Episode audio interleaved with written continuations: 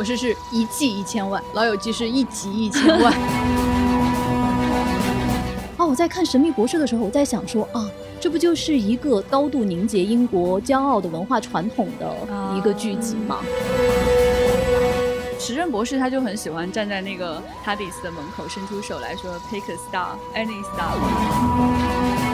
而且他最开始只是出自于那种道具师，可能为了敷衍制片人的工作，说那我就给你画个亭子吧。在未来局的办公室还爆发过，就是 马特史密斯和美队谁帅的争论。大家好，这里是由未来事务管理局和喜马拉雅联合打造的丢丢科幻电波。听到这个声音呢，可能大家能想到今天我们要聊什么内容了。没错，我们今天要聊《神秘博士》。我是这一期的主持人，未来事务管理局的特工千一鹤。和我搭档的另外两位，可能大家已经猜到了，我来介绍一下。一位是未来局局长季少廷，对，一位普通的神秘博士粉丝，大家好。还有另外一位就是我们的文丽，嗨，大家好，又来了。文丽说到又来了，其实大家知道，在去年的时候，我们做过两期神秘博士的内容。那两期节目呢，在后来我们做了一个调查问卷，发现我们丢丢的粉丝啊，对那两期节目的反馈都特别特别高。我们问到大家说喜欢哪一期，哇，好多人都说《神秘博士》，这个好感动啊！对，在未来局，因为这个大家的反馈，响起了虎粉们的掌声，欣慰开心。对，是因为喜欢《神秘博士》的人这么多，而且呢，是在今年的三月初，最新一季的《神秘博士》在 B 站和优酷上线了，有眼光的平台。我们中国的观众们就是可以看到最新这一季的《神秘博士》了。为了响应大家的这些的呼声，我们接下来呢会为大家准备两期关于神秘博士的内容。嗯，但是你可能会问啊，说你们不是已经讲过两期了吗？而且那两期讲的会特别特别丰富了，已经不要担心，我们这次要给大家做的是进阶版的神秘博士。哎，我们会从神秘博士很多的细节，比如说我们从中可以看到关于英国的一些文学传统啊，它的戏剧传统啊，它的一些舞台感的营造啊，包括这些剧里面这么多年这些演员的表演，还有一些人物的情感的维系。最重要的，作为一个科幻剧，它是如何来呈现时间的？对，我们会从这几个角度来给大家进行一些分享。而且啊，你们别忘了上一次录神秘博士的。时候我对神秘博士一无所知，但是为什么这次我还有胆量来？是因为在局长和文丽的安利之下，不懈的努力，对我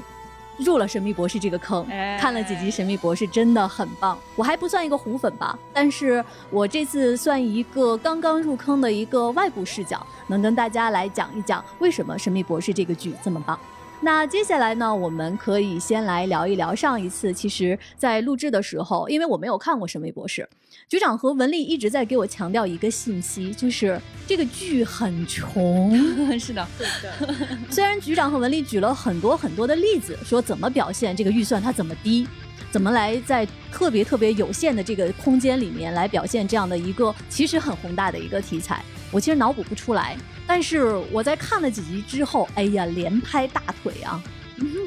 这个剧真的是只有英国人才能拍得出来，我觉得是的，是的，是的。他不是穷，他就是有钱，他也会这样拍的，还还是穷，还还是穷。对，他是这样。我觉得这个剧集给人的感受是这种，就是在资金上的抠抠缩缩和精神上的高贵同时存在。我觉得文丽可以跟大家讲一讲，就是到底是有多穷，因为我也很好奇啊，我就去搜了一下，然后外网说他的呃二零一零年之前的《神秘博士》就一季的成本大概是一千万英镑，然后呢你算下来单集不到八十万英镑吧，然后呢同时期的美剧有什么呢？有那个《英雄》和《迷失》，然后一集的制作费的区间就在。两百万美元和四百万美元之间，然后更夸张的是《老友记》，大家应该很多人都看过吧？最高的单集预算达到了一千万美元一集。就是我当时看的时候，我还看错了，我心想，哎，这都是一千万，感觉差不太多嘛。后来发现《神秘博士》是一季一千万，《老友记》是一集一千万。好吧，对对，你看看，同样是室内戏，对吧？呃，同样是在一个很小的情景当中，而且你可能会觉得《老友记》有什么特效，应该没有吧？肯定就是在室内拍嘛，怎么会那么贵呢？它可以那么贵，所以就更加体现我们到底是怎么个抠抠缩缩，而且大家就知道，就是说这个还是以前钱是这么花的，但是在今天，我们神秘博士仍然维持在这样一个预算水平，而就是类似于像 HBO 的冰火啊等等这样的预算，它都达到了像单机千万美元，单集啊一集一千万美元左右的这样的一个预算的成本，就是比较宏大的叙事的背景之下，它就需要一个更大的框架去支撑更多的人，对吧？更多的美术，更多的特效，对吧？各种的呃场景，各种服化道，这些都是钱啊，朋友们，每一个群演都是钱啊。所以就是 一旦我们想象到《神秘博士》如何能够在就是八十万英镑这样的一个预算的情况下去拍科幻故事，就有一种小小的感动。所以呢，我觉得今天我们可以跟大家分享的是，我们是如何看到他们能够在狭小的空间，在极其有限的预算里面，能够做出来一个特别好的科幻故事。嗯，刚才我们说到预算这个事情，为什么我在看了《神秘博士》之后，我的理解是啊，局长和文丽在过千了啊？真的吗？啊，我们有这么好吗？我刚才为什么说我在看了几集之后，我觉得这个剧真的是只有英国人能够在这样的预算的条件下，在这样的一个空间里面能拍得出来。嗯呃，我先说一下，其实我看了很多集文丽给我的过去的《神秘博士》的剧啊。我一个很强烈的一个直观的感受到，我是感受到英国人的骄傲，哎，就是骄傲这两个字，是这个骄傲是他们源自于他们文化的历史的，他所有他很优秀的传统的这样的一个骄傲。然后我在看的时候。我觉得好像我在看，我不知道大家对于当年的伦敦奥运会的开幕式，就二零一二年伦敦奥运会的开幕式有没有印象？因为在那场开幕式上，那简直是英国文化和历史的一个高度的凝结。是的，他把英国的电影、英国的文学，包括莎士比亚这些元素全都用上了。嗯啊，我在看《神秘博士》的时候，我在想说啊，这不就是一个特别特别。延长版的一个高度凝结英国骄傲的文化传统的一个剧集嘛？说的太好了，是这样的。还是那句话，为什么我说我觉得这个剧只有英国人拍得出来？就是局长刚才跟文丽举例，比如说《老友记》，它是在一个固定的空间里面。当然，其实我觉得这个类比可能不是太合适。那我其实，在看几集《神秘博士》的时候，比如说我看的第一集是第十一任博士梵高那一集，嗯，后来我就看了第十任博士的莎士比亚那一集。哎，我发现很有意思啊，它全都是在室内的空间，嗯，没有什么室外的戏。对，哎，我觉得很有意思。然后我就回想到你们说他穷哦，他可能是不是因为预算吃紧，只能在棚里拍？对对对，可能是因为是这样吧。尤其莎士比亚那个，我觉得那个剧院应该就是他们英国的横店吧，就是有特别多的 英剧都发生在那个场景。对我为什么说呃，我觉得很好看，是因为大家可以想一下，如果你看一个室内空间的一个剧或者一个影片，最最直白的一个表达可能是两个固定的机位，嗯，再切一些正反打的镜头。就比如说现在我跟局长，我们俩坐在这个。录音棚里面，我们面前有两台摄影机，可能我说几句，局长说几句，然后你们看到的是一个交叉的剪辑，因为我们的空间太小了，我们动不起来。对对对。但是神秘博士不是这样的，神秘博士他就是在那样一个很小的棚里面，那样的一个小的空间里面，他用特别特别出色的镜头的调度和人物的调度，让你感觉到特别流畅。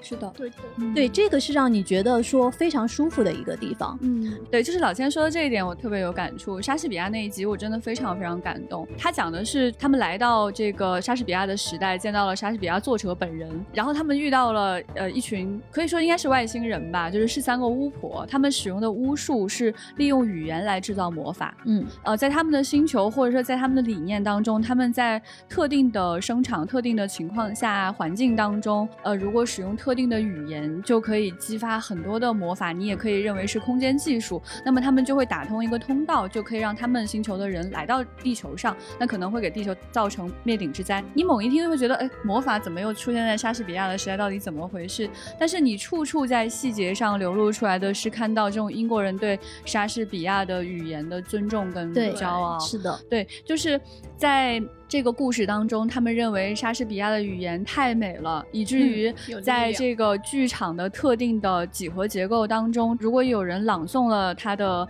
内容的话，就可以真的打开时空的通道。就是你会想象说，到底有多少人是这么迷信语言的魅力呢？是这么热爱语言的一群人。是的，而且在这个他们打开这个时空通道的那个画面当中，你看到的不管是魔法还是科学，你看到都是语言的魅力。这个时候镜头从巫婆身上旋转到舞台，嗯然后在整个剧院当中有这种旋转的画面，你会感觉到眩晕，感觉到那种扑面而来的强大的语言的排列组合带给你的震撼。对那种冲击感是非常强的。对对对我们平时会说，比如说文字是有力量的，是有嗯一种什么样特殊的魔力。但是我觉得这一集特别有意思的是，它真的把这种力量和魔力就是给你直观化了。对对对对因为嗯博士他一直相信说，就是你的力量不会来自于外部的武器这些东西，而是说人类的力量来自于你的历史、你的文化，然后大家一块儿团结起来的力量。所以这也是一个很合理的解释，就是诗歌和文字的力量能够具象化，能打败外星人。就是看似中二的设定吧，但其实非常的 make sense。对对对，非常动人，而且就是老先讲到的这个，就是在这种方寸之间的这种嗯。舞台感，其实我们会看到说，很明确的知道，就是 TARDIS 的那一部那个地方就是他最常用的一个舞台。是的，嗯，然后在不同的博士的这个设定之下，每一次不同的博士他会对这个 TARDIS 进行重新的装修，他的那个画风啊设计会稍有不同，那个其实就是他的主舞台了。对然后你会看到一个人，不管是男人还是女人，在上面疯狂的操作，一通乱七八糟的操作吧，反正我们就飞起来了。嗯，对，对然后那一段表演也是那种戏剧舞台上的舞蹈的这种感受非常的强烈，是的对。然后他们嘴里念念有词，你通过他说的话，你就感觉自己真的跟他身处同一个空间，你也在 TARDIS 里面，然后被他带往了星辰深处，去历史里面，去未来，然后去一个遥远的陌生的星球，完全是靠他的语言魅力达到的这样的效果。你会觉得他们对莎士比亚的这种尊敬是有延续到今天，是因为他们正在使用这样语言的魔力，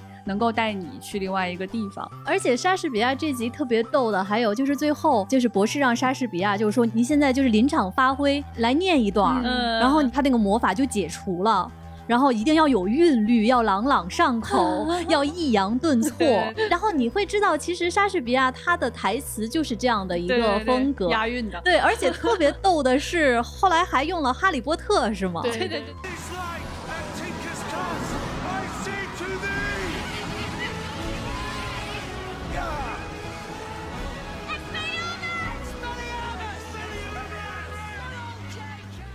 那里面很好笑，就是说为了表达他对语言和就是戏剧和对故事的尊重，然后博士当时还非常得意的跟他的应该是 Martha Martha，吧，对。说那个我还看了那个《哈利波特》第七本，其实那个时候第七本还没有出，对对对，然后那个特别有意思，让我想起来就有一个英国电影叫《真爱至上》，里面休格兰特他演的那个英国首相，他在记者发布会上他就说：“我们英国文化当然是令人骄傲的，我们有莎士比亚，我们还有哈利波特。是这样的，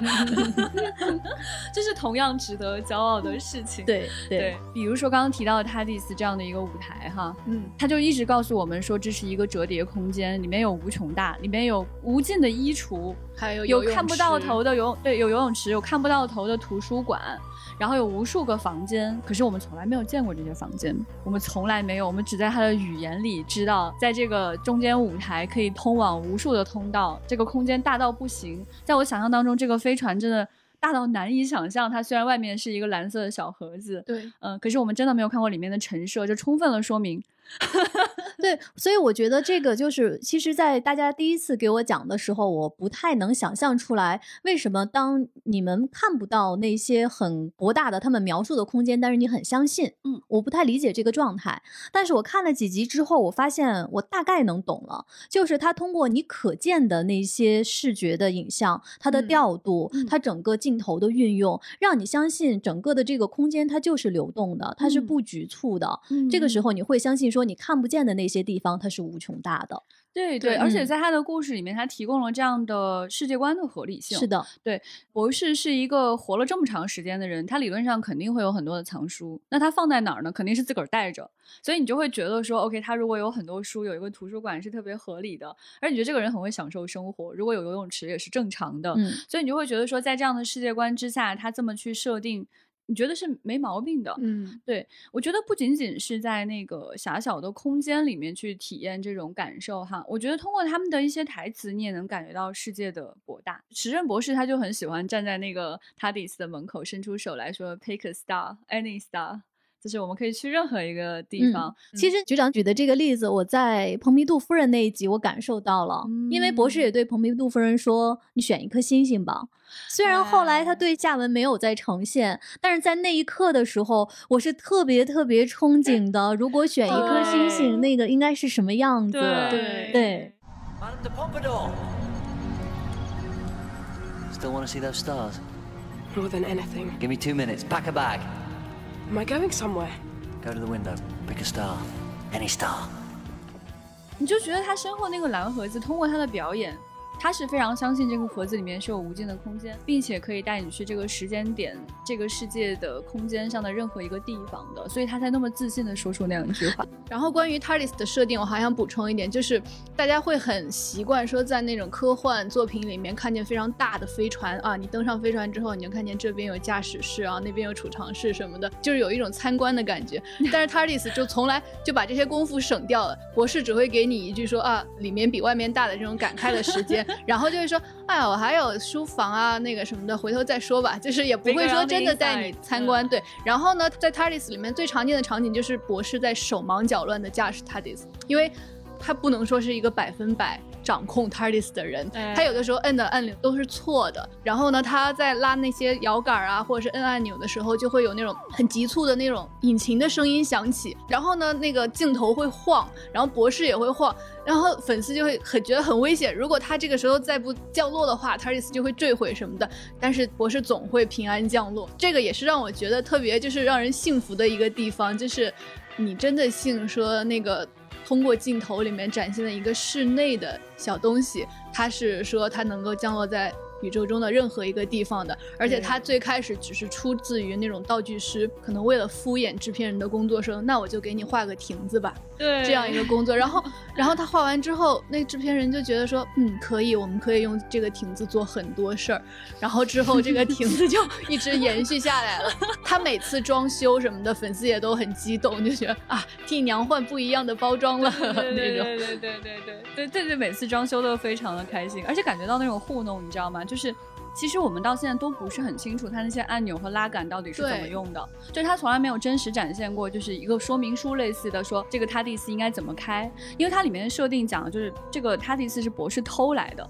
他不是一个受过培训的驾驶员，而且他经常有一些错误的操作，就包括他的老婆 Rivers，大家俗称宋江宋江这一位哈，就是对他还教育过说你开的不对，嗯发出的呼呼的声音，就这个声音是粉丝最喜欢的声音。对。他说你开错了，你就感觉到就是这个具体做设定的人、做美术的老师跟整个就整个片场所有的人的一种合谋，就共同来骗你。我告诉你就是这么开的，然后就胡乱搞一下。就可以到这个宇宙中的任何一个地方。对对 他对每一个博士都在胡乱搞一下。所以就是，我觉得他就是这种能够在舞台上展现肢体语言的这种空间是有足够给到，而且他会让你相信什么样的空间跟什么样的空间是神秘相连的。是的，嗯啊，对了，嗯我需要问千老师一个问题，嗯就是你看，比如说《神秘博士》某一集的时候，你有没有想，为什么他们的语言都是相通的？为什么他们说的话大家都能够互相理解？为什么说的是英语？对，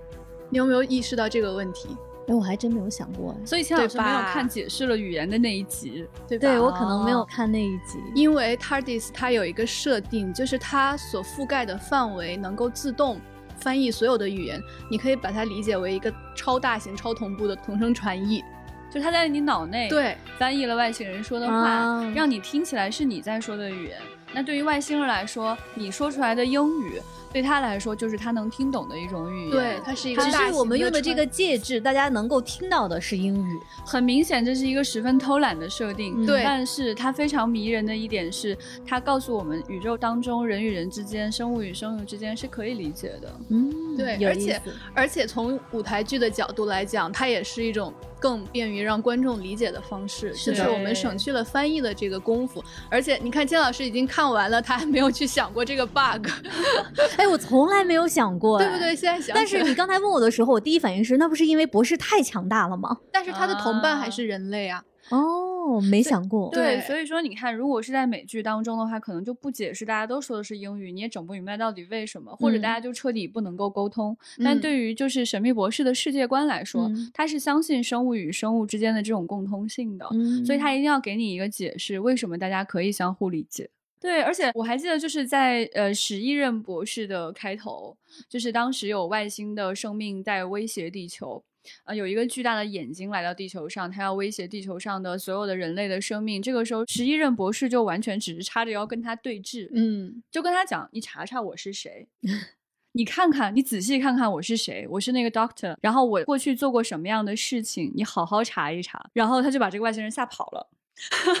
所以这种两个人在空地上的这种对峙，你感觉有千年的历史划过，有无数的信息在这个里面出现，但其实在画面上展现是非常少的，你只能看嗯到几个不同的博士的脸划过去，但是你就感觉到此处千军万马，嗯嗯，他的气势非常的恢宏，以至于这个外星人想了想，觉得嗯很有道理，我还是走吧。我觉得在这个故事里面也能够体现出就是演员的表演和台词的魅力。对，说到演员的表演和台词的魅力，我刚才为什么说就是他们在这样的一个单一空间里的表现，让我觉得给了我一些无穷大的一些引领和力量。我不知道，就是大家在疫情刚开始在国外严重的时候，其实英国推出了几部剧。嗯一个其实大家知道是第十任博士大体体，他和麦克辛，就是他在《好兆头》里的那个搭档，很喜欢这一对，他们俩拍了一个剧叫舞台剧，嗯其实就是完全没有见面，通过一些线上拍摄的方式，对线上会议，对它呈现了一个特别让你觉得跌宕起伏又特别特别有趣的一充满那种。小趣味，对两个人一之间的小眼神，什么都有。是的，一个故事，还有一个，其实他们还翻拍了一个经典的作品，叫《叠叠人生》，然后这个翻拍的叫《新叠叠人生》，他找了应该是十位英国非常著名的演员，包括大家知道的，像演过乌姆里奇教授的那位演员，还有很多啊，包括还有呃《神探夏洛克》里面的华生，嗯，让他们其实每个人都是是一个独幕剧的形式，然后也是在单独的空间里面，就一个人就是在对着镜头在讲，但是他通过非常非常流畅的镜头的运用，在你看到这一个人可能四十分钟的一个讲述中，你能感受到一个跌宕起伏、巨大的反转，一点都不觉得乏味。哎是对是这个就是我在看舞台演员的功力。是的，这个就是我在看《神秘博士》的时候，我能联想到非常多的这样的一些很优秀的英国的作品。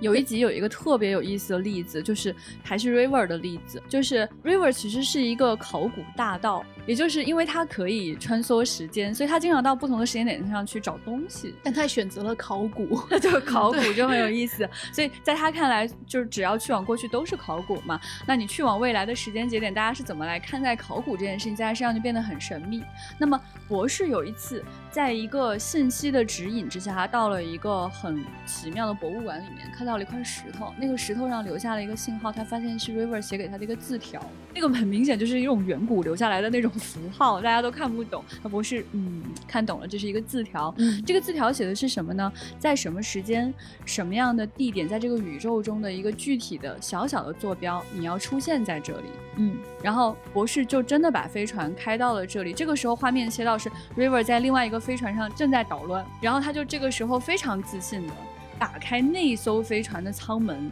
跌落出去。然后博士的飞船，也就是 TARDIS，打开舱门，完美的接住了 River。就是这么的可爱，就感觉到两个人之间的爱情是如此掉进了的跌宕起伏。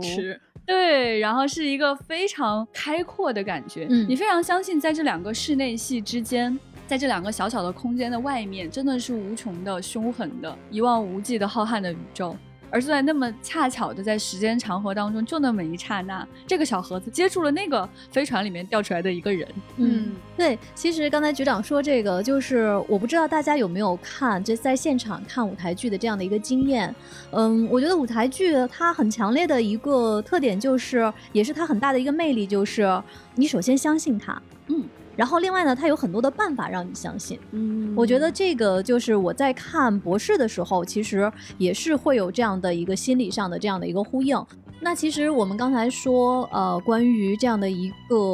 固定的空间，它能够做出怎么样漂亮的调度？其实我不知道，因为两位看的《神秘博士》都比我多嘛。我有限的目前看过的这几集，好谦虚的 哎 钱老师，我我看不过的要帮钱老师。这几集，我有我有一个很强烈的感受，就是它的光打得很漂亮。那这个哎光其实也是它非常强的舞台的一个功力能够呈现的。是啊、我还是要举一个例子，就是因为那集给我的印象太深了，就是蓬皮杜夫人那一集。我可喜欢那一集了。那一集其实我觉得它比较有趣的一点，就是它把它的那个飞船的特别未来的空间感。和路易十五时代的那样法国宫廷凡尔赛宫这样的一个空间感，它给做了一个衔接。对，但是我不知道你们有没有印象，就是大提提在他的那个飞船里面的时候，它有非常多的红色跟蓝色这样两种完全迥异的光的一个交替。嗯嗯嗯，就是当大提提走在他那个飞船上的时候，给我非常非常强烈的，有一点点像实验剧一样的一个视觉的呈现。对对。那其实我觉得，就是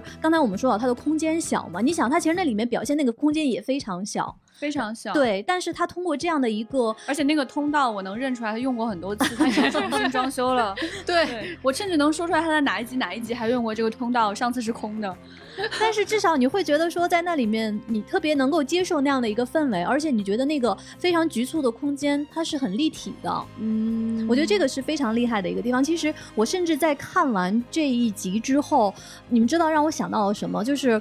我有幸在就是现场看过英国国家剧院版的《战马》。其实，在我看之前，我是不太能够想象，就是一个舞台上为怎么会有人操控的一个大型的机械的马。嗯在我看了之后，我有一个印象太深太深了。就大家可能知道战马的那个故事，是有一匹小马，然后它成长着变成了一匹特别高大的一匹马。然后英国人他怎么来表现那个小马到大马的那个过程？我当时在现场的时候，我都觉得我好像。我感觉我眨了一下眼睛，我错过了。我感觉我看了一个电影里面的一个剪辑，哦，它就是一匹小马在高高跃起的时候，然后他用现场极致的压光，突然，然后用他非常漂亮的调度，小马下去了，马上给你呈现了一匹大马从黑暗中跃起。好有技巧。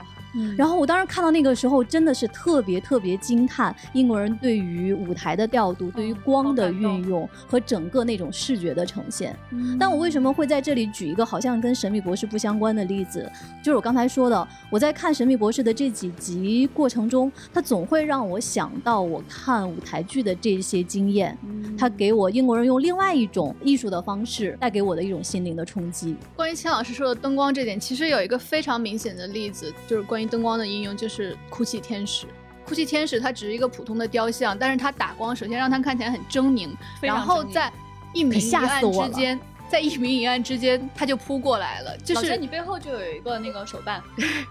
我自从看了《哭泣天使》那一集，我再看他整个人都不好了。对，他就是一个那种一明一暗，然后他就扑过来了，有点像现在说的那种裸眼三 D 的感觉吧，对吧？就是就是这也是一个灯光运用到极致的，我觉得非常好的例子。就是如果你把整个雕像都打亮的话，就完全不会有那种恐怖的感觉。对，而且尤其是那一集在结尾处，就是几个哭泣天使围着他们的时候，哦，好紧张。对，而且有非常非常强烈的那种符号性的造型感，对，那种感觉，嗯，嗯，我觉得酷艺天使的设定我真的非常非常喜欢，因为其实你在英国可以随处可见各种各样的雕塑像嗯。对，然后它给你的设定是，他们其实不是地球上的雕塑，它只是看起来像雕塑的某种外星生命，而这种外星生命在有目光、有任何一个人在观察它的时候，它就会坍缩成一个雕像的状态；在没有观察的时候，它就可以量子移动，就是所以就是瞬间移动一。睁眼，一闭眼，对，一睁眼一闭眼，它突然来到你的面前，而且它对你袭击的方式不是吃掉你，而是它吃掉你身上关于时间的能量，它就可以把你投到这个世界的任何一个地方去。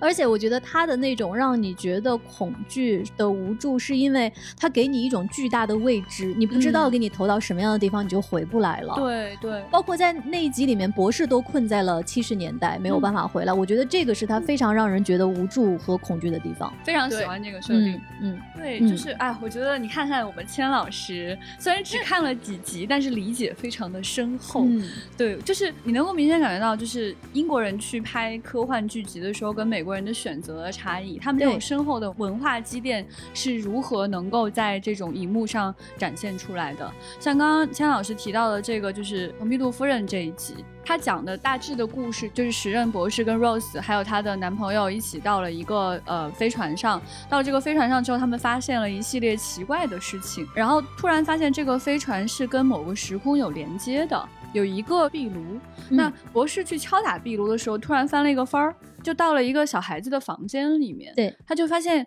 有一个小姑娘在这里。然后小姑娘就觉得很神奇，你是我床底下的那个怪物吗？你是我的守护者吗？It's okay. Don't scream. It's me. It's a fireplace man. Look. We were talking just a moment ago. I was in your fireplace. Monsieur, that was weeks ago. That was months. Really? 博士就是从这个空间，从壁炉上，他就想再试试，再敲敲打打，就转过去了，就回到了这个飞船上。就他很巧妙的用了一个神秘的壁炉，把两个空间结合在一起。那当他说了几句话，再一次回到这个房间的时候，小女孩已经不见了，呃，那个小丫头就消失了，突然出现了一个非常美丽的女人。他才意识到这两个人是同一个人，就这么一刹那，一个人的一生这么快就过去了，可能已经过去了十几年。嗯，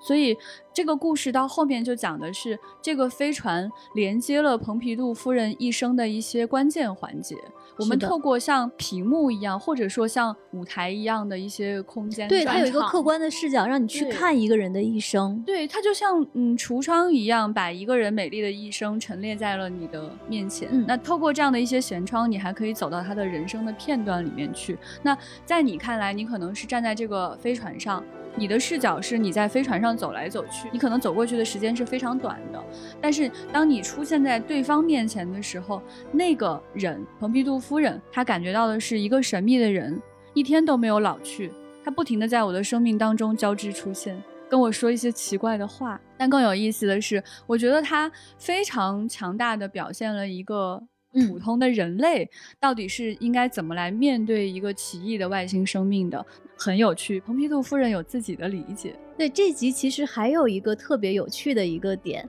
就是就刚才局长说到的，就是飞船上的这些呃，可能是反派吧，就是这些外星人，他们其实想偷走蓬皮杜夫人的头。对他想要的是对方的大脑，对、嗯他们觉得蓬皮杜夫人的大脑里面，就是他到了一定的年龄，会变成一个非常完善的一个状态，来修复，来作为他们飞船上的一个零件。对，然后其实这个外星人，嗯，说实话，我在看的时候被吓到了。然后这个时候，其实我想插入老千的这个惊吓阈值有多低了。我我我想插入一个预警哈，如果就是还没有入坑《神秘博士》的粉丝们，如果你很想看《神秘博士》，当然非常非常推荐给大家。但是《神秘博士》真的是有时候在有一些剧集上面会给你巨大的心灵的震撼跟情感的刺激。对，是这样的，是这样的。比如说蓬皮杜夫人这一集，刚才我说到的这些外星人，对我来说真的还挺恐怖的，完全没有心理预警。他戴那种戏剧面具，对，但是他那个面具呢，会让你觉得所有的面具都在笑。天老师体会到的那个恐怖，其实是恰到好处的，很可爱。因为啊当时那个恐怖，对我为什么觉得非常可爱？因为那个面具实际上就是会让小女孩觉得她是躲在我床底下的恐怖的人。因为每一个孩子小的时候都会觉得床底下有人，他都会害怕。然后这个害怕其实是虚无的，因为等你长大了，你就会知道你床底下没有人。但是你作为一个孩童的时候，你不能理解这个世界的时候，你就会害怕。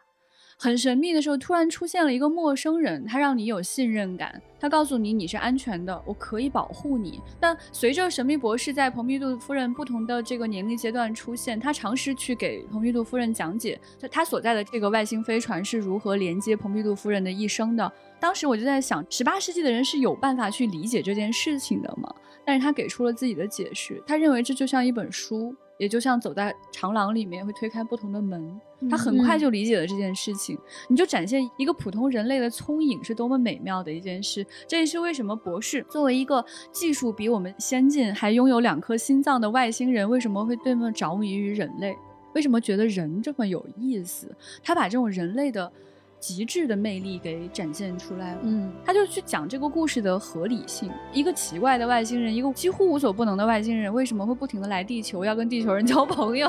某一听觉得很不可思议，但在这一集，我觉得都找到特别完美的答案。在故事的结局，我觉得可能很多人都已经知道了，就是一个非常忧伤的结果。因为他当时跟蓬皮杜夫人讲说：“你真的是非常合适去。”在星辰之间旅行的，然后蓬皮杜夫人也非常相信，也非常非常愿意跟着这个人去宇宙间去旅行。你也会非常相信这个地球人会成为一任非常优秀的 companion，他们会成为非常非常好的朋友，会成为一生的挚友。但是下一次博士出现在他面前的时候，他已经老去了，他刚刚离开了这个世界。博士这个时候收到了路易十五给他的一封信，路易十五有自己的高贵之处吧，他没有打开这封信，给了博士去看，他就说我在等你，对非常希望能够去星辰之间。嗯然后博士太忧伤了，他没有哭，但是他默默的把这封信折起来，对，平整的塞在了自己的衣兜里。然后我们看到这个画面啊，就是从窗子望下嗯去，路易十五望着窗子外面，一辆马车带着一个棺材离开了这个城堡。嗯，哇，那一刻的忧伤，你会觉得贯穿了十几个世纪，贯穿了星辰之间，它连接了遥远的过去和遥远的未来，它连接了两个完全不一样的生命，在这一刻彼此擦肩而过，逝去的感觉是如此的强烈，嗯就跟两个相恋的恋人突然分手是。太天壤之别了，这就是为什么他能够在极其短的故事里面给我们一个极其强烈的心灵的震撼。嗯，即使我讲给你听，再去看还是好难过。那有一个特别有意思的点，你们发现了没有？但是我不知道是不是这一集的编剧他故意设计在里面的，就是这些邪恶的外星人，他们戴着那个法国的头套哈、然后博士把他们的头套给摘下来的时候，发现他们的脑子全都是那种非常精美的转动的齿轮。好漂亮哦！对，其实历史上大家知道，就是路易十五他特别特别喜欢修锁，据说他就是平时就是自己在房间里面各种的修锁、开锁。然后我不知道，我看到这儿我就乐了，我不知道是不是英国人就是那种埋了一个那种开玩笑的那样的一个小梗在里面，哦很可爱，嗯很可爱。就是我记得当时就是 Rose 和博士他们就互相问说，为什么是他呢？为什么是蓬皮杜夫人呢？然后他们就带着这个疑惑就要离开这个飞船了。然后这个镜头突然给了一个上帝视角，他在那个他他给了一个镜头是逐渐拉远，然后你看到一个孤独的陈旧的飞船还漂浮在宇宙当中，这艘飞船的名字叫 Madame Pompidou。这个时候你会有一点打动，就是在遥远的未来，在人类的尽头，人类文明曾经的火花还在延续。嗯嗯，很棒。然后我们刚才其实，在说到了这个剧，呃，从我的角度，我能看到一些关于啊、呃舞台的一些呈现。其实啊，我看到这里，我特别想给两位说，你们在之前给我讲，就比如说这个剧里有非常多出色的英国演员来演博士这个角色，我其实是不太 get 得到的。比如说大家这个颜值巅峰的大提提呀、哎，呃，还有就是像马特·史密斯演的第十一任博士。但是我看了剧之后，我真的想说，在这样的一个拍摄的手法下面，也真的是只有这几位英国演员能把它演出来，哎，因为他需要他们表演和舞台的功力实在是太强、太强、太强。了。是的，是的，包括还有 Rose 的演员，对对对。Lily Pepper，嗯，嗯，她也是一个特别优秀的女演员。她从一个小姑娘的状态成长到最后，成为一个能够保卫地球的一个卫士，然后最后又有跟博士那个上次讲到那个吃玻璃碴子的那段分离，也都是一些非常简短的，通过几句话，通过他们的表情就能够扎心一辈子的这样的故事，就可见他们到底身上有多少功力可以去表现出来。嗯，我想说一个，就是我在看的时候，尤其是大提提这个演员，因为大家之前给我介绍过，比如说他演过《哈姆雷特》。就是他在戏剧舞台上的表演有多好。然后我在看剧的时候，我真的是能 get，因为我之前大家知道，呃，我看过大提提的表演是在那个英剧《单丝》里面，但那里面一基本上都是他的固定镜头，没有太多肢体的表演。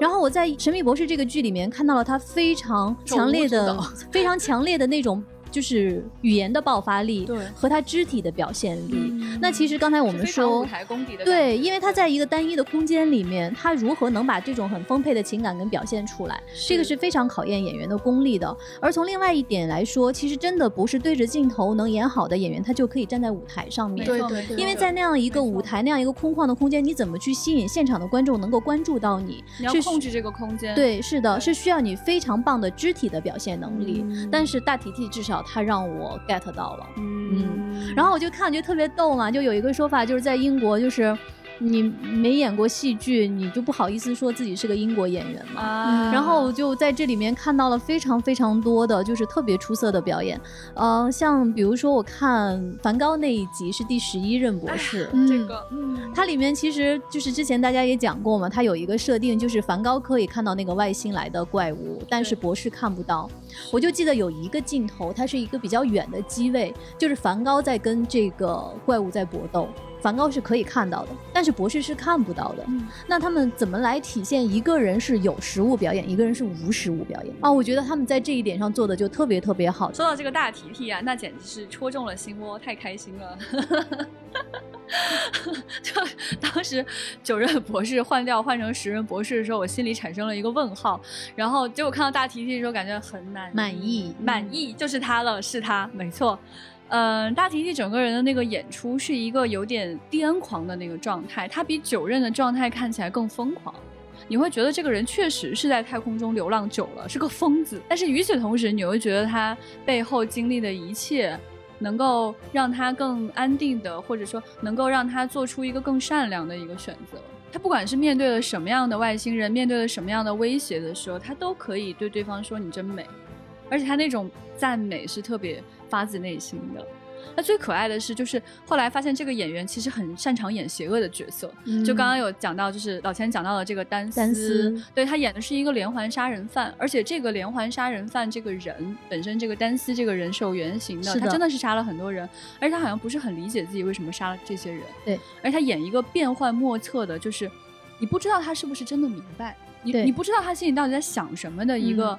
很坏、很阴冷，但是他永远是极其平静。对对，但你你能明显感觉到，在他的平静之下，就是翻过去五十页、一百页的那种感觉，非常的复杂丰沛，百转千回。然后我们再说那个好兆头，哎呀，太喜欢了，他演恶魔 Crowley，哎，真的。这个爱情剧我特别的喜欢，强烈推荐大家去看哈。所以局长，你直接把它定义成爱情剧，对，它是我前年看到的最好的爱情片儿，还没有任何一个剧集能够超越它。它现在是我心目中第一名的爱情片。对，在这个剧集当中，他演的是就是那条蛇嘛，Crowley，对蛇，对。然后呃，所以他的那个眼睛实际上是有那个就是蛇的那个样子感觉。对对对，他有时候他就会在他的那个肢体语言动作里面去展现那种蛇的那种。扭捏，啊，然后他又在某些场合会去展现对天使的那种关爱。我记得有一个细节我印象很深，就是他当时为了去救天使，他要进到教堂，但是教堂对于他这样的恶魔来说是很难受的，他会觉得地面很烫。所以有一个镜头是天使站在路的尽头，然后他从教堂的另外一头走过来，他一路上都觉得所有的东西都在烫他，所以他一边跳一边走，一边扭捏的跳那一段。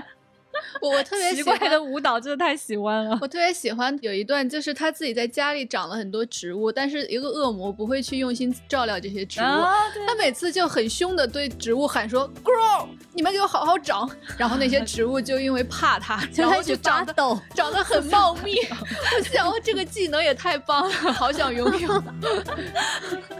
而且觉得很可爱，就是我其实一开始特别拒绝看《神秘博士》的演员演的其他的东西，我内心特别特别拒绝，因为在我心目中他就是博士，他不可以是其他人。所以就是别人不断的跟我推荐，我也是非常非常喜欢他，我都很不愿意去看他演的其他东西。但我看了之后发现，嗯，好像不是很影响我喜欢他成为一个、他是一个博士，因为，嗯，在博士的设定里面，这个人就是经历了非常多。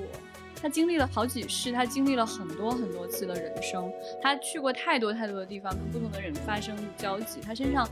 也就应该有很多的故事，我就很释然，就不困扰了。其实我也想说，很多人的入坑博士九叔，就是九叔，他其实也是从舞台剧起步。然后我对他印象特别深刻的就是他穿着那种宽大的那种皮衣，然后 晃晃晃晃走到 TARDIS 面前，掏出一串钥匙开门的那个感觉，哇！我觉得那个感觉太美好了。虽然九叔只演了一季啊，但是很多人对他很难忘。然后时任博士大提提戏路超广，就是 怎么说呢？他也是算在神秘博士圈和漫威圈还有哈利波特圈里面都出演过的人。哎对他，他是美剧《杰西卡·琼斯》里面的反派紫人。我就是因为他那个角色定妆照去看的这部剧，好帅，好冷静。然后，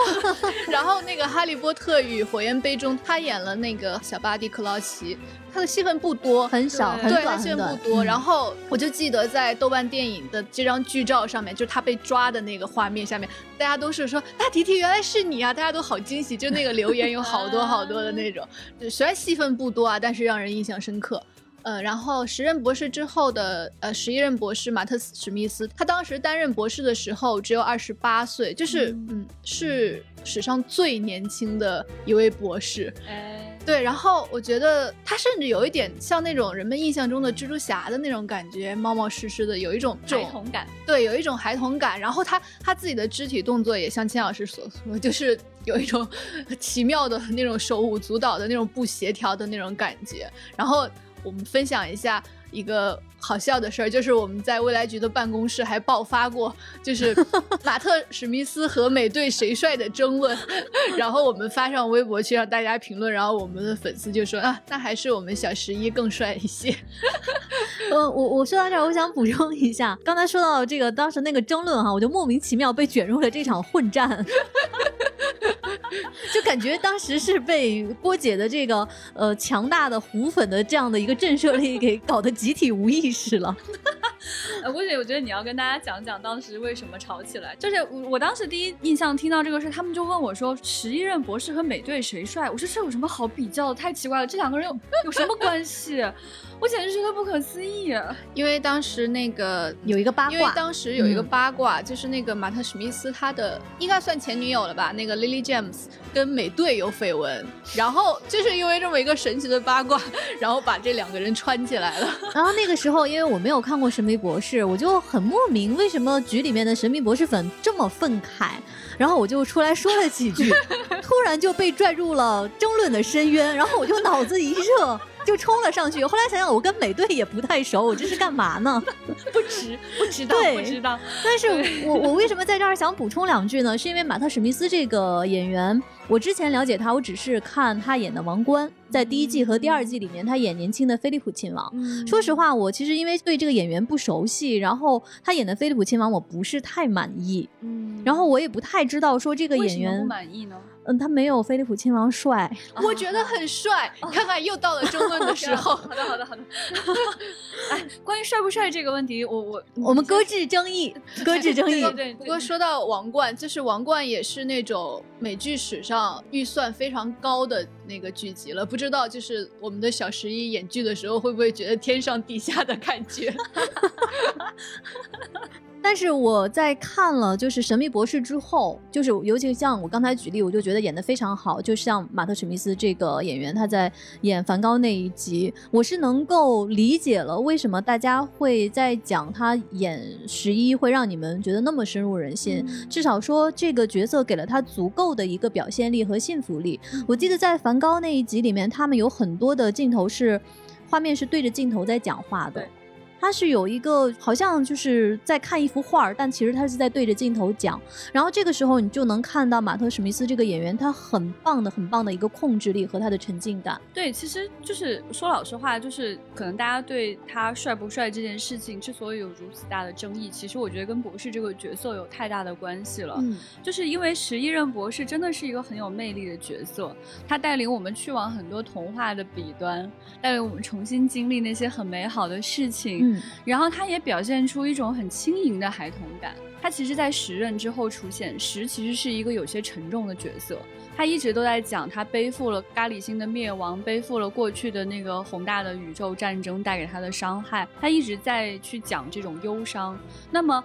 一个人如果想要有变化，想要成长，想要再往下走一步，他竟然变成了一个有孩童感的人。他竟然可以在如此巨大的悲伤之后，表现出童话感。我觉得这个是这个角色特别神奇的魅力。如果他就是一个很轻灵的彼得潘那样的一个人，你就会觉得他一身轻松，他就是一个孩子。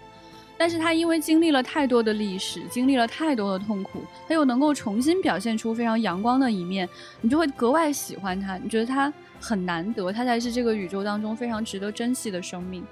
所以我们才会这么喜欢小十一。对，而且也是他，你想能在大提提那么帅、那么颜值在线、那么绝美的故事、那么扎心的玻璃碴儿之后，还能继续深入粉丝的心，也可见就是编剧、演员所有的人付出了非常多的努力。嗯，然后在十一之后就是十二叔，大家都叫他皮卡叔，他也是一个英剧老脸了，就是他的特征是愤怒的眉毛，就粉丝都说他老在各种剧里面演愤怒的人。对对对，他在那个《帕帕丁顿熊》里面还演过一个特别生气的，是特别容易生气的一个城管大爷。对对对对对，主要就是他的那个 angry brows，就是愤怒的眉毛，非常的标志性。他的十一季的那个时候，他的剧集当时的片头都有一个他的眉眼的特写，让我印象深刻，就有一种死死的盯住你的感觉。然后他前段时间有出演那个新的漫威的 X 特遣队全员集结的消息，然后粉丝就是有一种。啊，老年人有了 新的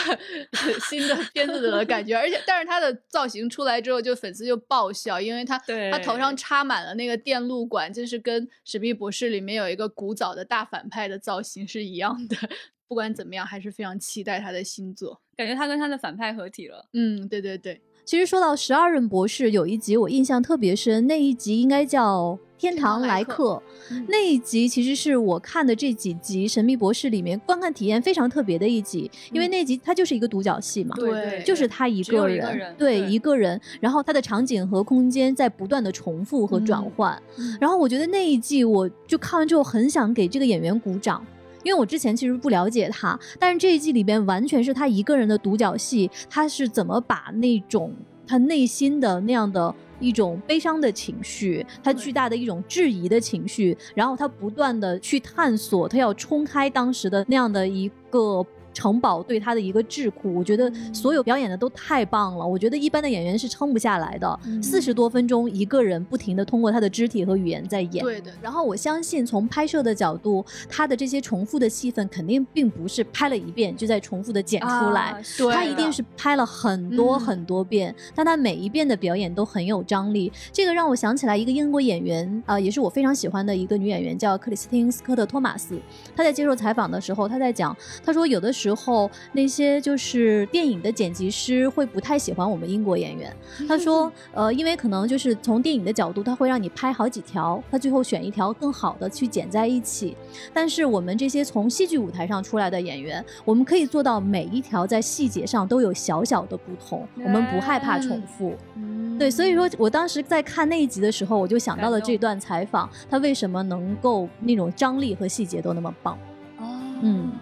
因为爷爷那一集，他是一个囚禁在一个时间里面的这样的一种感受，他会不断的去循环，不断的用自己的聪明才智，终于 figure out，终于想明白自己处在一个什么样的空间里面。那实际上，对于每一个他来说，他应该就是新的，他就是重新在经历这样的一件事情。他要表现出来的就是他不明白现在身处何方，然后他第一次去敲打那块石头的那样的一个状态。那么不知道他为了这一集拍了多少遍啊？但确实每一拳打下去，你感觉都是新的一天。对，是的，非常棒。然后现在的博士叫十三姨，是朱迪·惠特克。然后我觉得她真的有给粉丝一种洋娃娃的感觉，就是她非常适合粉丝创作。就是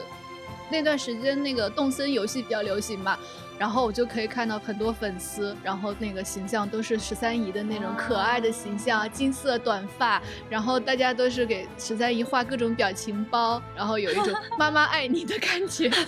所以我觉得如果十三姨更早一些出现就好了。女博士应该来的更早一些。对对对对，之前也一直有提到，就是英国其实有很多人反对博士成为女性，但其实这不符合就是博士的世界观。博士的世界观里面，Time Lord 就是对他换身体的时候是有可能进入任何一种性别的。对对对，嗯所以他随机的话，当然出现女性的概率其实是一半儿一半儿。那么女博士其实应该在十几任博士里面，应该有一半儿的概率才对。嗯那么这个女性博士，她当时出现定妆照的时候，粉丝真的我们就一片惊呼，真的太可爱了。嗯，她身上既带着那种很眉眼的那种，又有有点霸气，她走起路来。嗯更有趣的是，有很多粉丝觉得她的一言一行跟石有那么一丝丝的相似之处，所以在她接手之后，我们真的是特别特别的期待的。嗯嗯。那其实刚才我们说，今年三月初上线的这个最新一季的《神秘博士》，其实就是十三姨来演的。对对对对对，所以也特别推荐大家去看十三姨的表演。嗯，然后如果你觉得在里面看到有任何疑惑的点的话，推荐大家去把以前的剧集全部看了，也推荐 各个平台可以尽快上以前的剧集。